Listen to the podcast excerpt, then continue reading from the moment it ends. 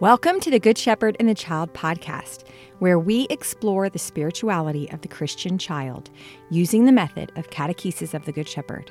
I am your host, Carrie Mecchi Lozano.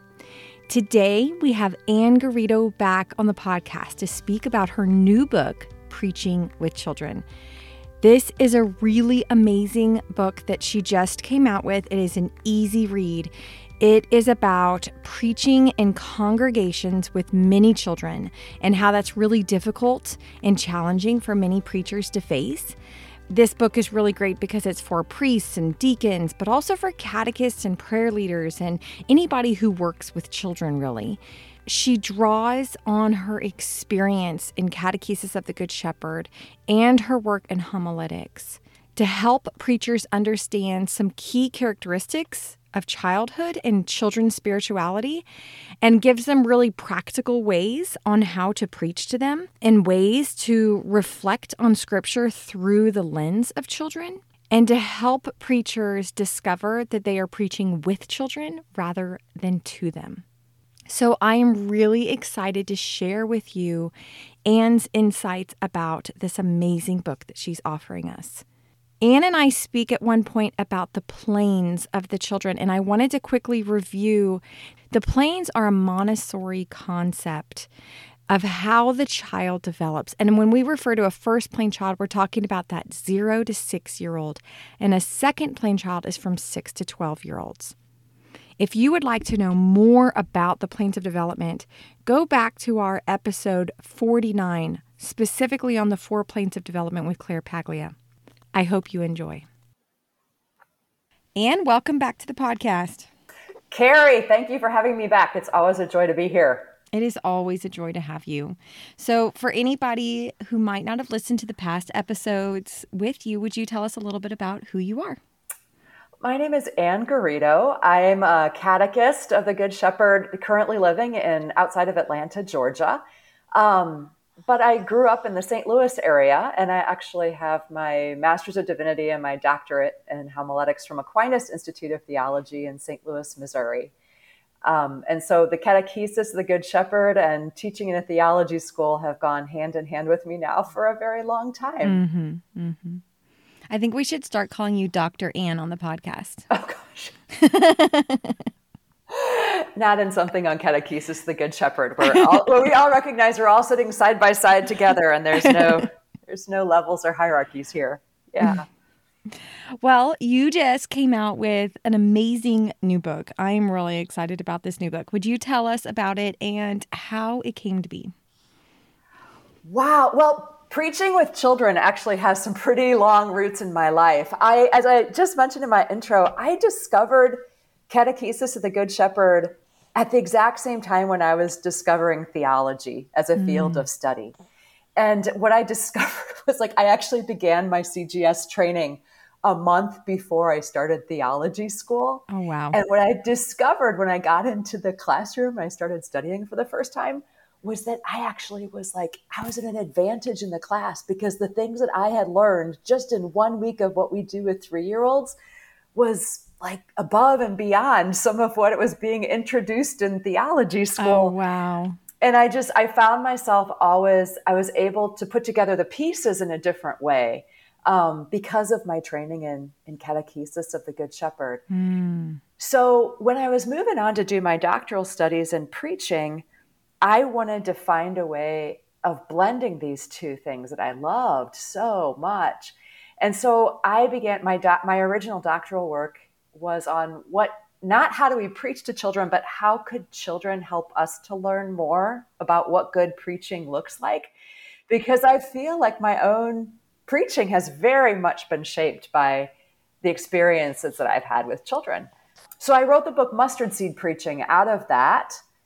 And that book lived, gosh, for about 15 years. And um, uh, hopefully served in a variety of different capacities in the CGS world and beyond. But during early COVID, I got message from liturgy training publications that the book was on a, t- a timeline to go out of print, which is a very normal and natural thing. I think the average book in print only has the gift of being out for about two years. And oh, the wow. fact that it lived for 15, that was really, I mean, that was that was a really lovely thing. But I did feel like knowing it was going to go out of print, that over the last 15 years, I'd had more thoughts on this topic and I've learned more from being with children and I've learned more from the people who read the book and said, well, this is what I would have really liked information about, or this is what I'd hoped the book was going to talk about. And I thought during kind of that quiet moment in COVID, well, I've got a little bit of time. What would it be like to rewrite this?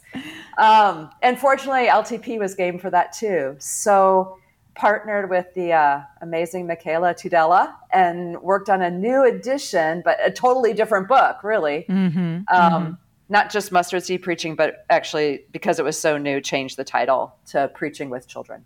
Mm-hmm. Yeah, because it has more of a focus of specifically for children. Yes, because that was what I found out was that many many of those who were reading the book um, were actually hoping that they could pick up tips not just on what children have to teach us about preaching, but also what should we know, as adults know about preaching with children. Mm-hmm mm-hmm. because a lot of people in the field of preaching don't get a lot of um, don't get a lot of training for that. It's it's mm-hmm. not a mm-hmm. big topic in homiletics courses, and but it's a major thing that many preachers encounter, and they want to know how to do better. Right. And so that was why we switched the focus of the book of really like what are tips for when you're speaking with the congregation and you really want to honor the children in that congregation. Right. Right. I found the same thing that a lot of preachers are intimidated by anybody under the age of 21 and preaching to them, serving them. And so it takes us kind of like an isolation, like what you did, of explaining, well, who is this audience that's before them and what do they have to teach us? And then what can we gift back to them, which you did so beautifully in this book. And I find that your what you do in your work is so perfect for you to be able to write this work, not just in Catechesis of the Good Shepherd in your extensive years in as a catechist and a formation leader in catechesis, but also in your work in homiletics and how this is what you do for a living is to train preachers in how to give homilies, or at least, you know, partly what you do. You do many things. Well, I, I acknowledge, I think the thread that runs between them, like the golden thread for me that connects these two fields, is how do we how do we speak about the mystery of God with great reverence? And that's happening when I'm in the work that we're doing in the atrium with children. Mm-hmm. And for me, that's also what the task is before us in the pulpit. And one of the things that was kind of exciting to me, even in writing this book, um, which I didn't do in mustard seed preaching, was to look at what are the church's documents about preaching saying right now about mm-hmm. what what the role of the preacher is in the pulpit mm-hmm. and seeing these amazing parallels that I hadn't quite caught before around the relationship of the catechist to the children in the atrium. Mm-hmm. And that maybe, once again, kind of the synergy that's happening between these two fields um, might light a spark for the, for the wider church around what can happen here with the Word of God. Right. I love the way you did that in the book, the way that you found church documents like from Pope Francis or the USCCB or different things that very much correlated with what we say in catechesis. And I mm-hmm. it's just so beautiful how it's like it's so affirming that what we do in the atrium is so beautifully paralleled in so many other places within yeah. our faith. And it's it's like, okay, all right, Holy Spirit, you are definitely riding a wave right here. So, in my formation courses around the country, I've had the privilege of encountering a lot of amazing ministers of the word, priests and deacons, and and uh, persons who are like DREs, people who are running children's liturgy of the word. And for many of them, what they'll say to me is, you know, I I want to support CGS. Like, I really am amazed by what's going on there, but I know that it's not something that I'll be able to invest in. Like, mm-hmm. you know, mm-hmm. for many priests, they're being pulled in a thousand different directions as a pastor, and they're not going to be able to attend a full formation course or to be able to serve as catechist in the atrium, but they want to be able to support what's going on there. And so I wanted to write something that would allow maybe um, a little bit of access to the the beauty of what we've learned from CGS in such a way that it would be accessible to people, even who maybe are not able to do that as their um, as a, a, committed ministry for themselves, mm-hmm. Mm-hmm. and to be able to support children even beyond just being in the atrium, but through the pulpit. Yeah, and this book does a beautiful job of that. It's so easily accessible. Like it's so easy to read. I was able to sit down and read it in just two sittings. It was amazing. And it did a beautiful job of lifting up I guess what's most essential about the child, like you described, different planes of development and different aspects of those different children and how we can minister to them, but then also what the children in those planes, what they crave in regards to our religion, our faith, uh, their relationship with God. And it was just so essential for what a preacher would need to know about the child in their spiritual capacity in order to be able to meet those needs. I loved it. I thought that it was just a, a great introduction for a preacher. And catechesis. It had a little bit of history about catechesis in it. It had a little bit of our ways and methods to it, and um, so easy, accessible for them to be able to then apply it to what they are doing when they are encountering children. Yeah, I, I, mean, I remember from the very first day of my own formation experience to be given the image of the catechist as a matchmaker.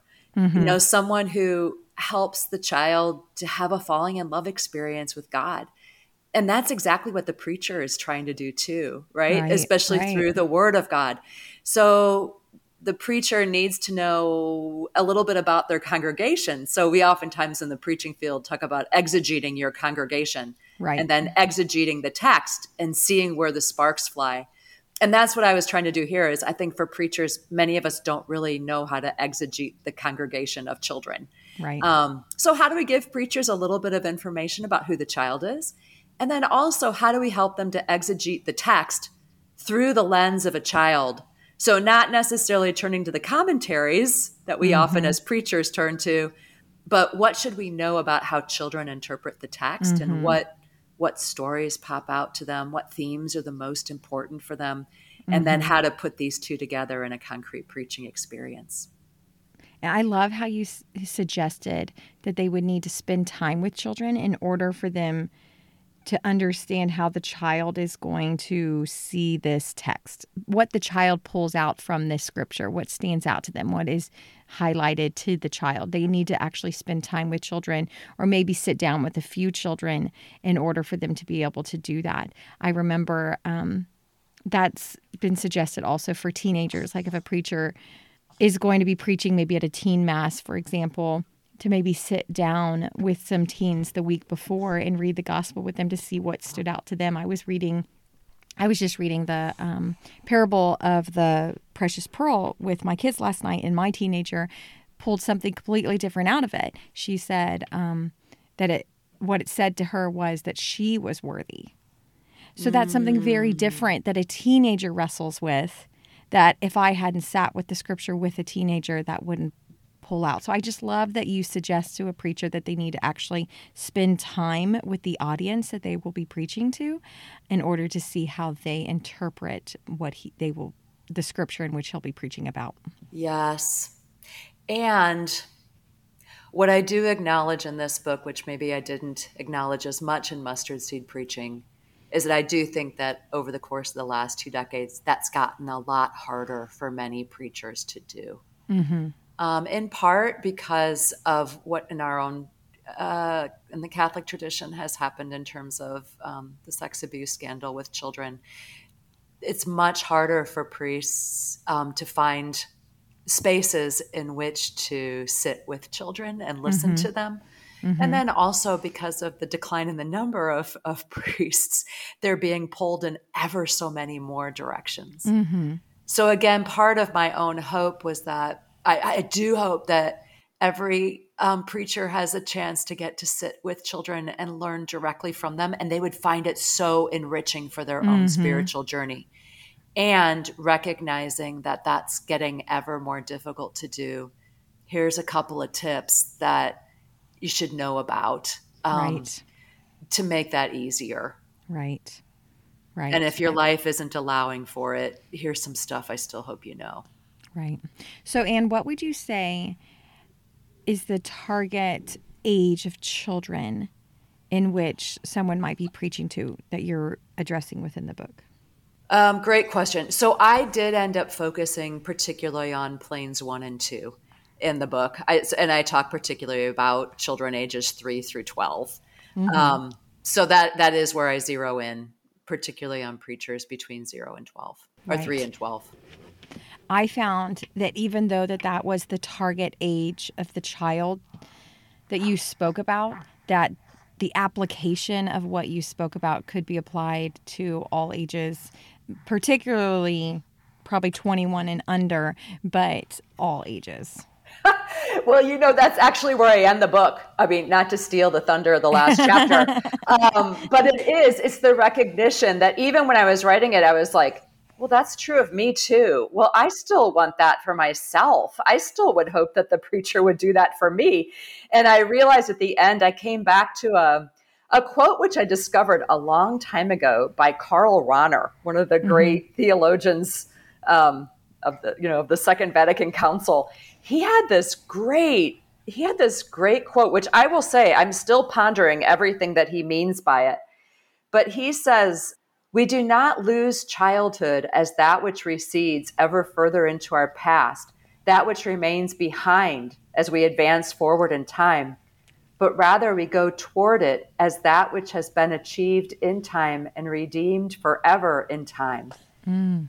And there is something, I mean, the quote goes on, but it's, it's this beautiful idea of, you know, we don't ever really lose our childhood. Mm-hmm. And the things that are especially impactful in preaching to children Strangely, when observed closely, they're also especially impactful in preaching with adults. Mm-hmm. Yeah.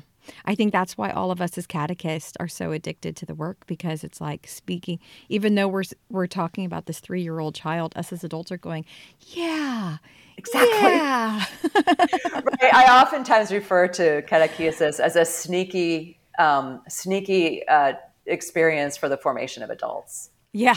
I yeah, mean, we pretend it's, it's, about the children, but really, for so many of us, it's like, oh, actually, this is God speaking. This is me. for me. This yeah. is. For, it's so true. It's so true. I always say that it's um, whenever you do a presentation for children with parents standing behind, it. You know, the parents don't feel so intimidated because they know that it's geared towards you know the three year old sitting in front of them, but the parent is standing behind their child, going, "Oh wow," but they don't feel so childish because they know that it's not it's aimed at the child sitting in front of them. So it's a sneaky way of catechizing everybody and forming everybody's hearts. It's beautiful.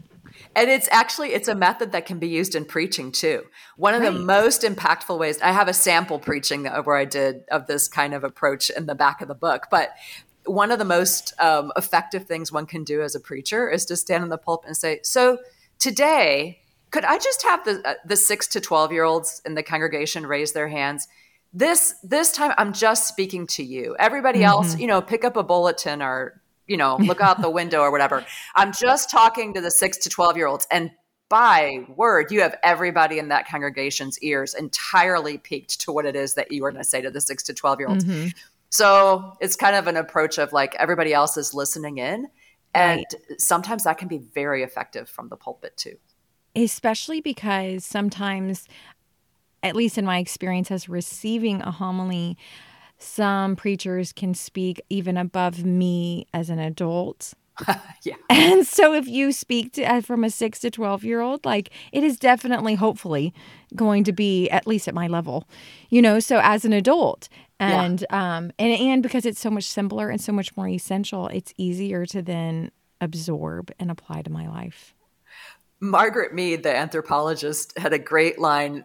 I'm going to mess it up, but she says something like If you are not able to communicate your subject in the way that an intelligent 12 year old will, would be able to grasp what you're saying, you have not yet mastered your subject. Oh, I love it. And so I think for each of us as a preacher, if you can't say what it is that you have to say in a way that, uh, you know, a 12 year old would catch it, you don't really know what you're talking about. Right. I love that. Okay, so Ann, what is your favorite part of this book? you know, the one which I do really like the conclusion because of the connections that are also being made to adults. Mm-hmm. But I will say maybe chapter four, where I was trying to think about how children contemplate the word and how might I mm. summarize the meta narrative mm-hmm. uh, that children um, read in the text. And just for me, that was a it was a tough but meaningful act of synthesis because it was trying to say, what are all the things that I've heard from children over the years that how do they weave together to form kind of a an overarching narrative that everything hangs off of. Mm-hmm. Mm-hmm. Yeah. So I like that chapter in a particular way. I like that chapter too. I have a lot highlighted in that chapter. That was a really great chapter. I love the way that you had this whole golden thread of the mustard seed throughout salvation history and different narratives and such. And uh, that was beautiful. So, could you share with us some little sneak peek, some little teaser about the book that somebody that's if somebody's not able to read your book but they hear this one thing how could it help their preaching with children i think maybe it's um, we had a lot of conversation just about the title of the book mm-hmm. because it, it sometimes was like well maybe just to make it really simple it should be preaching to children and i kept emphasizing over and over again no, oftentimes we think about preaching as a one directional activity, almost like a teacher who's going to stand up in the front and has this message to pass on. And, the, and it's like, the, here's the teacher and here's the receiver of that message. And what I, what I think that the secret of the book, like the paradigm that everything's written out of, is that we are sitting alongside children before the mm. Word of God, mm. and that the Word of God is our teacher, and that both of us are really children be, before the word. All of us are children before the word, and all of us are always going to have more to discover in opening up that text together. And we're both going to learn from each other in it. So that to me is, I think, the the gist of the whole, like that we're preaching. How do we preach with children? Right. Um, not to children. Taking on that spirit of discovery that you talk about when we're when you're talking about Sofia Cavalletti at the beginning of the book. Mm-hmm. You say she has a spirit of discovery. So almost taking on that spirit whenever you are preaching with children. Yeah, that's my hope. That's your hope. I love it. This is a really great book. I love that you wrote this book. I have a few people that I want to gift this book to because I think it's so wonderful. I'm hoping it'll be a Christmas present for a lot of catechists for the catechist might give to uh, their favorite minister of the word out there. Yeah. yeah. Or an Easter yeah. present. there you go. A why great wait? Easter why present. wait more months? Yeah. because especially during the spring, as the sacraments are coming up with, you know, yeah. communions and confirmations and so many baptisms. Yeah. Don't wait yeah, Christmas. That's a great idea. That's a great idea. All right, and you have gifted us with many, many books. So, do you want to tell us a little bit about some of your other books and which one is your favorite? it's well, uh, your, your, your favorite's always your most recent. So right now, I'm loving preaching with children. yeah, um, yeah. But there's I also have a couple other things in this field of preaching. I have a book on um, let's talk about truth, about preaching, about talking mm-hmm. from the mm-hmm. pulpit about that. Mm-hmm. Um, I do a lot with uh, conflict and talking about conflict from the pulpit. How do we help people to navigate difficult conversations in their life better? Mm-hmm. So um, I do a little bit of that in, in Let's Talk About Truth and, and Redeeming Conflict. A lot mm-hmm. of my mm-hmm. energies are spent still in those fields too. I have Redeeming Conflict. It's a great book. I recommend it. I'm glad it graces your shelf, Carrie. I have a few of your books on my shelf. Well, thank you, Ann. Thank you so much for writing this beautiful book, and thank you for telling us all about it. Oh, Carrie, thanks for having me back. Blessings on your spring. You too. Thank you all for listening to this week's episode of the Good Shepherd and the Child podcast. Ann has many gifts that she shares with us in Catechesis of the Good Shepherd. As she spoke, she has many books and many articles that she's written for us. She's also a catechist and a formation leader. But did you know that she's also a singer?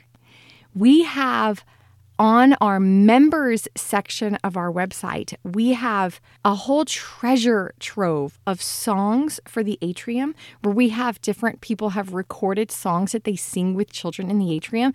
And Ann has many songs there for us to sing. They're beautiful. She has a beautiful voice and they're beautiful, essential songs for us. So if you are a member, go check that out in the members only section. If you are not yet a member, you can go to cgsusa.org to check out how to do your yearly membership with us. If you would like to get a copy of Ann's book in our show notes, I have a link where you can click it and order it straight from us at CGS USA. The book is called Preaching with Children by Ann Garrido. This podcast is sponsored by the United States Association of Catechesis of the Good Shepherd. We would like to thank all the contributing members for making this podcast possible. If you would like to become a member or to learn more about Catechesis of the Good Shepherd, please go to cgsusa.org. Thank you all for listening. We will see you in two weeks. Go and fall more deeply in love with God.